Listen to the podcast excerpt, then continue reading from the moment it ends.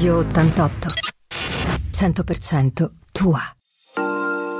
Oggi parliamo di fisioterapia ed osteopatia con Martina Ciri. E rieccoci insieme amici di Radio 88, siamo ritornati alla nostra routine, le feste sono passate, abbiamo mangiato, abbiamo, Abbiamo fatto di mangiato. tutto, ci siamo divertiti, adesso siamo di nuovo qua. Io sono Cirio Martina e non sono sola, sono in compagnia della dottoressa Monica Martella. L'argomento di oggi, visto che oltre che a ritornare nella nostra routine, anche i bambini sono ritornati a scuola e tutti siamo ritornati nostra, a fare le nostre cose, le nostre faccende, parleremo di pedagogia clinica.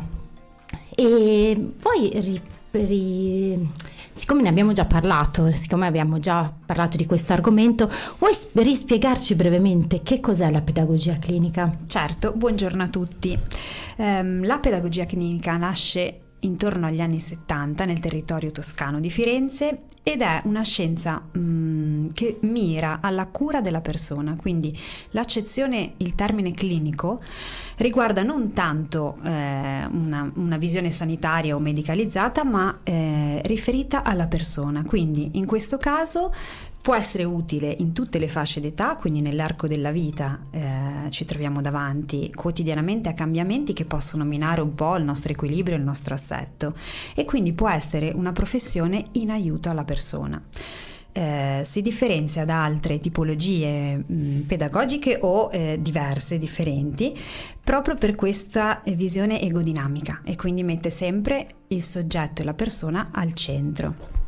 In, in questo modo ehm, diciamo che nei casi in cui eh, c'è qualche disagio o qualche difficoltà di vario genere, che poi magari oggi andremo a sviscerare un po', ehm, la visione non è quella di analizzare solamente la difficoltà e quindi l'aspetto negativo o, negativo o la problematica che ha questa persona, ma andare a vederla nel suo complesso e quindi eh, dandole, dandole forza a tutte quelle che sono le sue potenzialità, aiutarla a trovare il suo equilibrio e la sua personale strategia. Mm. Ecco.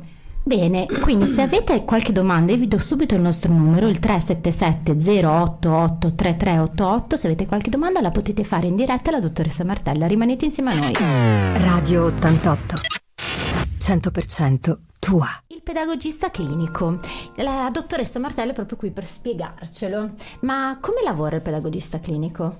Allora, come abbiamo già detto, eh, gli utenti o comunque le persone che possono eh, usufruire di questa esperienza e di, questo, mh, di questi incontri ehm, sono vari. A partire dalla coppia genitoriale, quindi questo grande cambiamento di diventare genitori, al bimbo piccolo in fase dell'età, ad esempio dell'asilo nido, piuttosto che in fase prescolare e scolare, con tutte le varie difficoltà che soprattutto oggi sentiamo spesso nominare, no? Eh, alla persona adulta che appunto magari incontra qualche cambiamento importante che gli va a minare un po' le basi del proprio equilibrio, addirittura fino all'anziano ehm, che può riscontrare diverse difficoltà mnemoniche piuttosto che ehm, di autonomie soprattutto Mhm. e in questo caso il pedagogista clinico può essere un valido supporto. E, e nello specifico eh, mi raccontavi, mi ricordo l'altra volta che il set diciamo, Sì. di lavoro è specifico, è particolare, giusto? Sì, esatto. Uno dei- una delle caratteristiche che definisce un po' la figura del pedagogista clinico eh, è proprio il setting. Quindi, quando il pedagogista lavora nello studio privato, ha la necessità di avere, ad esempio, un tavolo o una scrivania eh, di cristallo. Quindi ehm, la visione, l'osservazione della persona che abbiamo davanti è al 100%, perché ehm, nel momento in cui eh, ho le prime esperienze con il soggetto, ehm, non devo semplicemente valutare quello che eh, è- può essere appunto la difficoltà o il suo livello di apprendimento, nel caso ad esempio di un disturbo degli apprendimenti, ma osservo eh, tutto a partire dalla sua sfera emozionale, i suoi movimenti, il ritmo respiratorio è una cosa molto importante. Quindi avere questo tavolo di cristallo mi permette di eh, avere un'osservazione al 100%, Mhm. di carpire ogni segnale della personcina che ho davanti o del- dell'adulto che ho davanti. Quindi innanzitutto questo, ehm, la parete attrezzata, che è una Mhm. grande lavagna eh, bianca su cui si può lavorare tantissimo e si possono fare un sacco di esperienze molto interessanti, un lettino che si diversifica da quello degli operatori sanitari ehm, sul quale eh, si accoglie la persona con queste esperienze ehm, anche corporee, quindi mm-hmm. si vanno a, ehm, a sensibilizzare i sensi e le tensioni, compreso torniamo al ritmo respiratorio, in modo da eh, portare la persona ad essere più assorbente a eh, tanti messaggi invece positivi, quindi per andare a rinforzare le sicurezze. Quindi questi sono un po' mh, mm, le, le cose necessarie che servono allo studio del pedagogista clinico. Benissimo. Radio 88. 100% tua. Dottoressa Martella, ci hai spiegato mh, mm, comunque bene più o meno eh, a chi si riferisce pedagogista clinico, all'incirca come lavora, perché poi nello specifico non è che possiamo spiegare filo per segno, però vorrei sapere più o meno un primo incontro per esempio con un bambino che ha un disturbo specifico dell'attenzione, quindi un DSA, com'è che, che avviene? Com- anche per spiegarlo ai genitori che ci stanno ascoltando. Certo, allora ehm, spesso capita, oggi si parla tanto di questi distur- disturbi specifici dell'apprendimento. Ehm, è sempre più comune riscontrare segnalazioni da parte magari degli insegnanti eh, che mh, mm, consigliano ai, alle famiglie e ai genitori di indagare un pochino sulle difficoltà eventuali di apprendimento nei bambini. Quindi capita che magari il genitore eh, con la sua certificazione già del neuropsichiatra non sappia bene come orientarsi nell'affrontare questo tipo di disturbo. Um, il pedagogista clinico accoglie i genitori insieme al bambino, soprattutto nel primo incontro, e ehm, inizia con l'analisi storico-personale. Quindi eh, un'altra caratteristica che distingue il pedagogista clinico dalle altre professioni è quella di avere una terminologia a sé e mm. quindi mh, non fa una vera un'anamnesi come mm. viene definita in ambito medico, ma eh, si occupa dell'analisi storico-personale. Quindi eh, con il colloquio con i genitori riesce ad apprendere più informazioni possibili per avere un po' un quadro chiaro eh, della personcina che ha davanti. Fatto questo, gli incontri successivi, solo con il bambino, si concentreranno a fare quella che viene definita l'analisi delle PAD. Per mm-hmm. PAD si intende potenzialità, abilità e disponibilità eh, e quindi avere davvero ben chiaro eh, le potenzialità, quindi tutti gli aspetti positivi che ha quel bambino, oltre al suo disagio o disturbo, le abilità, anche quelle da potenziare, quelle che ha già in essere e soprattutto la disponibilità a collaborare, ad entrare in relazione con il pedagogista, che è un aspetto fondamentale. Quindi la caratteristica proprio del pedagogista clinico è estrapolare, cioè far capire alla persona che ha davanti, qualsiasi età che che sia da bambino, adulto, anziano, le sue, solo le sue potenzialità e diciamo i pregi. Esatto, nel senso che il pedagogista non insegna, non dà consigli o non dà nozioni, ma eh, deve stimolare in qualche modo in ogni fascia d'età, a partire dai bambini, eh, quello che sono le proprie consapevolezze per poter potenziare la propria strategia personale per affrontare quello che ci mette in difficoltà. Radio 88 100% tua. La pedagogia clinica. E che cos'è che, Monica, che cos'è che differenzia, differenzia la pedagogia clinica, eh, il, quel suo approccio particolare dagli altri? Dalle altre professioni. Dalle altre professioni. Sì, perché spesso si parla eh, di situazioni in cui ehm, mol- si può lavorare in equip e eh, soprattutto magari arrivano bimbi che hanno già fatto tentativi con altri tipi di approcci.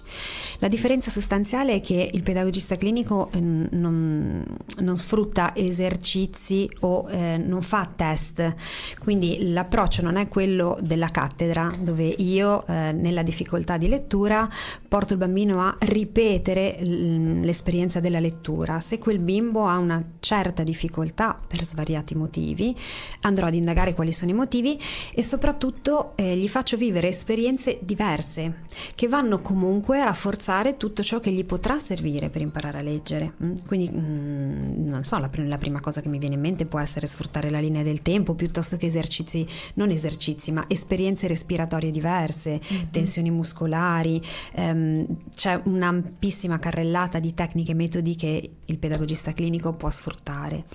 Eh, quindi è proprio semplicemente un approccio differente, non è esercizio, ma è un bagaglio esperienziale che doniamo al bambino. Quindi sfruttando quasi di più anche il gioco. Assolutamente, Eh. tutto ciò che viene posto e proposto. Ovviamente il bambino lo percepisce come, Come gioco, gioco. la- Ma in realtà il pedagogista sa che sta facendo qualcosa che di sta più, lavorando, che sta esatto. lavorando. Sì, perché anche sulla sfera del gioco spesso si tende un po' a banalizzare, no? Sembra quasi che si intrattenga il bambino con il gioco. Il gioco ha un grandissimo valore simbolico e eh, potenzia tantissime risorse nel bambino, quindi se viene guidato da un esperto dell'educazione, il gioco è una grandissima risorsa.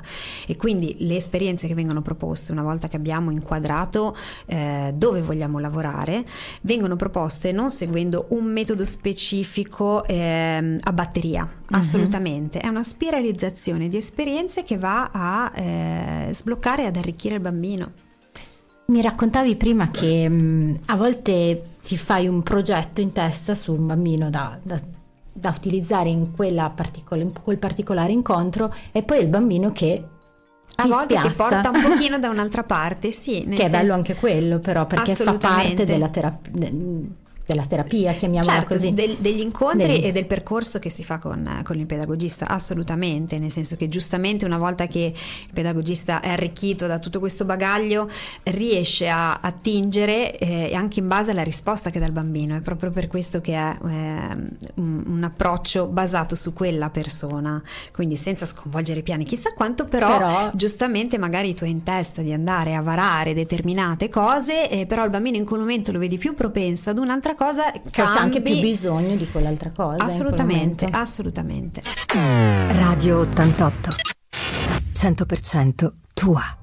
Abbiamo appena parlato di appunto disturbi specifici dell'apprendimento Sì. e puoi farci alcuni esempi, per esempio, di tecniche che mh, utilizzi, che utilizzate nel quotidiano, per esempio appunto con bambini che hanno difficoltà di linguaggio oppure di scrittura? Certo, ehm, ad esempio il primo che mi viene in mente è il metodo Writing Codex, che è assolutamente studiato. esatto. la faccia così. No, si va, si va semplicemente a lavorare sul metodo ritmofonico piuttosto che la percezione tattile, eh, le vibrazioni ehm, sensoriali, piuttosto che il ritmo respiratorio è veramente fondamentale. Ah, questo è interessante, ma in che senso ritmo respiratorio? Allora, il pedagogista, ehm, una, una delle prime cose che viene osservata è proprio la respirazione del bambino. Mhm. Anche quando lo abbiamo di fronte a noi, ma banalmente appoggiando una mano sul petto del bambino ci si rende conto eh, se il bambino ha un respiro affannoso, se ehm, invece il suo ritmo è più regolare, il battito cardiaco. È proprio anche una questione di eh, analisi emozionale in quel momento del bambino. La respirazione, come altri professionisti sanno molto bene e lavorano benissimo su, su questo tipo di problematica, è importantissima con tutto ciò che riguarda poi l'espressione verbale. Mhm. Quindi la lettura e la dizione. Quindi eh, nel momento in cui io lavoro sul respiro del bambino con, altre, mh, con altri tipi di attività, di esperienze, che può essere davvero il gioco, ehm, piuttosto che il trattamento corporeo di cui parlavo prima, no? questo metodo dialogico corporeo, ehm, vado comunque a riequilibrare anche la parte del respiro. Mhm. Ed è una delle prime cose che mi viene in mente. Ehm, intanto mh, bisogna inquadrare il disturbo specifico dell'apprendimento come ehm, oggi se ne sente davvero parlare molto. Certo. Non è eh, una malattia e quindi è semplicemente una diversa funzionalità eh, di tutti quelli che sono gli apprendimenti, quindi lettura, scrittura, mh, ne esistono mh, parecchi, la discalculia anche per quanto riguarda Certo. la logico-matematica e quindi mh, ci si può avvalere di queste tecniche che vanno a lavorare su altri aspetti. Eh, Quindi è come un- appunto attraverso le attività più materiali forse anche, no? Esperienziali, Esperienziali, sì. allora il bambino riesce poi a migliorare in toto. a potenziare proprio anche quella, ti- quella strategia che, che lui può eh, andare a creare e a trovare insieme al professionista. Sì. Benissimo. Radio 88. 100% tua. Prima ti ho interrotto perché volevo appunto avere delle, dei ragguagli sull'utilizzo appunto del respiro, della respirazione, eh, come lo utilizza il pedagogista clinico nella sua visione. Però appunto volevo sapere eh, appunto altre tecniche che utilizzate nei, in, questi, in queste difficoltà di linguaggio e di scrittura. Di... Ne abbiamo davvero un'ampia carrellata. Un'altra cosa che mi viene in mente è l'educazione all'ascolto dove mm. comunque eh, sappiamo bene che è tutto correlato, quindi è anche importante escludere che ci siano problematiche in effetti fisiche per quanto riguarda l'udito e l'educazione all'ascolto è invece quell'attenzione che si ha eh, rispetto alla propria voce interna e la voce esterna. Mm-hmm.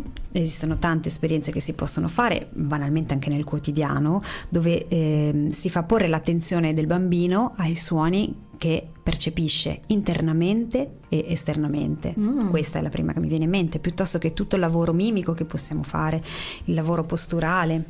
Quindi eh, il bambino lavora tanto eh, all'interno di uno spazio libero, quindi in campo vuoto, e su questo eh, si va proprio a potenziare il proprio equilibrio mm-hmm. fisico che corrisponde poi ad un equilibrio di, di, autoconsapevolezza interiore e quindi anche in questo modo si può agevolare la cosa. Ehm, sono, sono, davvero tante le tecniche che possiamo utilizzare, sempre viste in forma di spiralizzazione.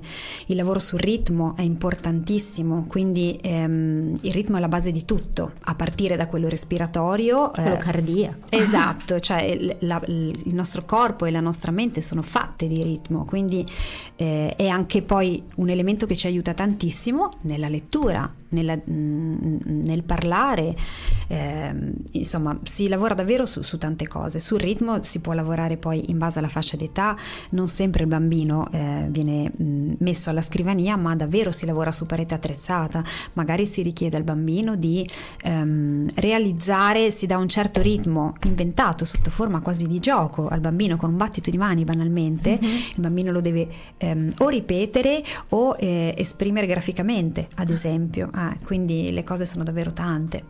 Bellissimo. Radio 88. 100% tua. E siamo giunti alla fine, però ancora una domanda. E, ehm, il, il pedagogista clinico come si mm, rapporta con un'equipe di professionisti? Allora, come eh, è bene che sia, è magnifico lavorare in equip perché ognuno ha le proprie eh, sfere dove poter lavorare e, e ehm, diciamo che la funzionalità dell'intervento è maggiore se si lavora in equip, quindi assolutamente figure come l'ortottista, il logopedista, lo psicologo sono fondamentali in sostegno del lavoro del pedagogista clinico. Eh, si lavora in modo differente ma eh, il lavoro di tutti può portare ad un risultato naturalmente più completo e migliore.